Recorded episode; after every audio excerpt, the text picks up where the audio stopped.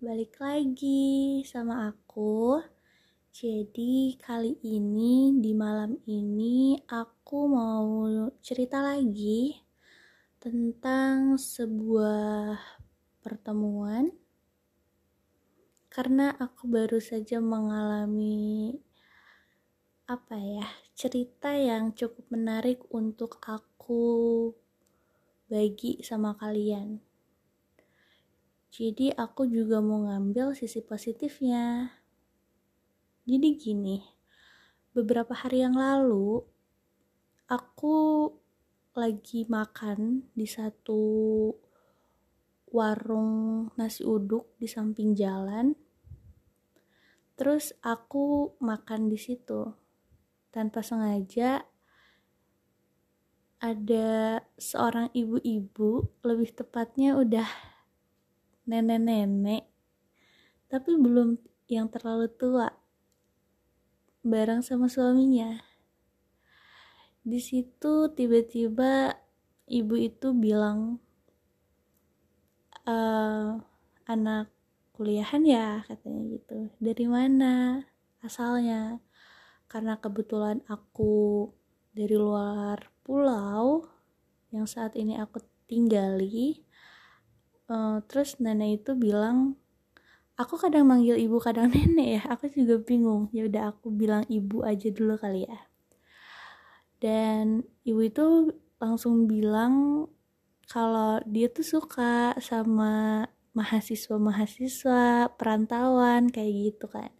Sampai akhirnya ibu itu tuh kayak ngambil kertas sama pulpen untuk ditulis nomor aku. Terus juga aku uh, tulis nomor dia gitu di HP aku. Sama nomor bapaknya juga. Singkat cerita beberapa hari selanjutnya kemudian aku sama temen aku dateng lah ke ibu itu. Karena ibu itu bilang katanya ayo main ke rumah.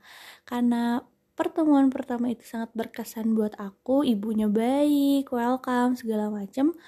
Kalau nggak salah dua hari kemudian aku tuh sama teman aku mau main gitu ke rumah ibunya dan aku bawa ya bawa itulah ya kayak bingkisan kecil gitu dari toko kue dan aku langsung ke rumah ibu itu bermodalkan HP jadi WA-nya ibu tuh nggak yang aktif gitu loh kayak nggak pernah megang HP jadi aku nelpon WA-nya ke bapaknya kan ke kakek. Habis gitu singkat cerita kita dapet lah uh, rumahnya.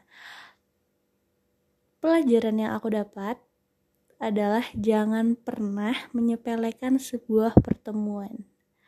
Jangan pernah takut untuk berkenalan untuk memulai pembicaraan dengan orang baru. Karena kenapa? Tanpa kita sadari ternyata sangat memberi manfaat bagi kehidupan kita apalagi buat kamu yang sedang atau menjadi mahasiswa rantau gitu ya. Jangan pernah menutup diri. Dan di rumah itu tuh kita dapat makanan dapat cerita dapat koneksi dapat relasi. Apalagi nenek kan sama kakek gitu udah relasinya udah banyak udah ceritanya tuh udah banyak lah ya kehidupannya tuh uh, mantan camat juga karena udah pensiun di kominfo segala macem dan akhirnya tuh banyak banget gitu loh manfaat ilmu yang bisa kita dapat dari beliau gitu guys. Dan akhirnya nenek itu bilang kalau misalkan aku diangkat jadi anaknya selama di sini. Baik banget. Terus pulang-pulang kayak kita dikasih sop iga dikasih paru balado gitu. Jadi pesan dari cerita ini pesan dari percakapan malam ini adalah jangan pernah menutup diri jangan pernah uh, merasa bahwa sendiri aja udah cukup enggak coba tambah wawasan kalian, coba tambah pertemanan kalian. Kalian jangan diem di kosan aja, kayak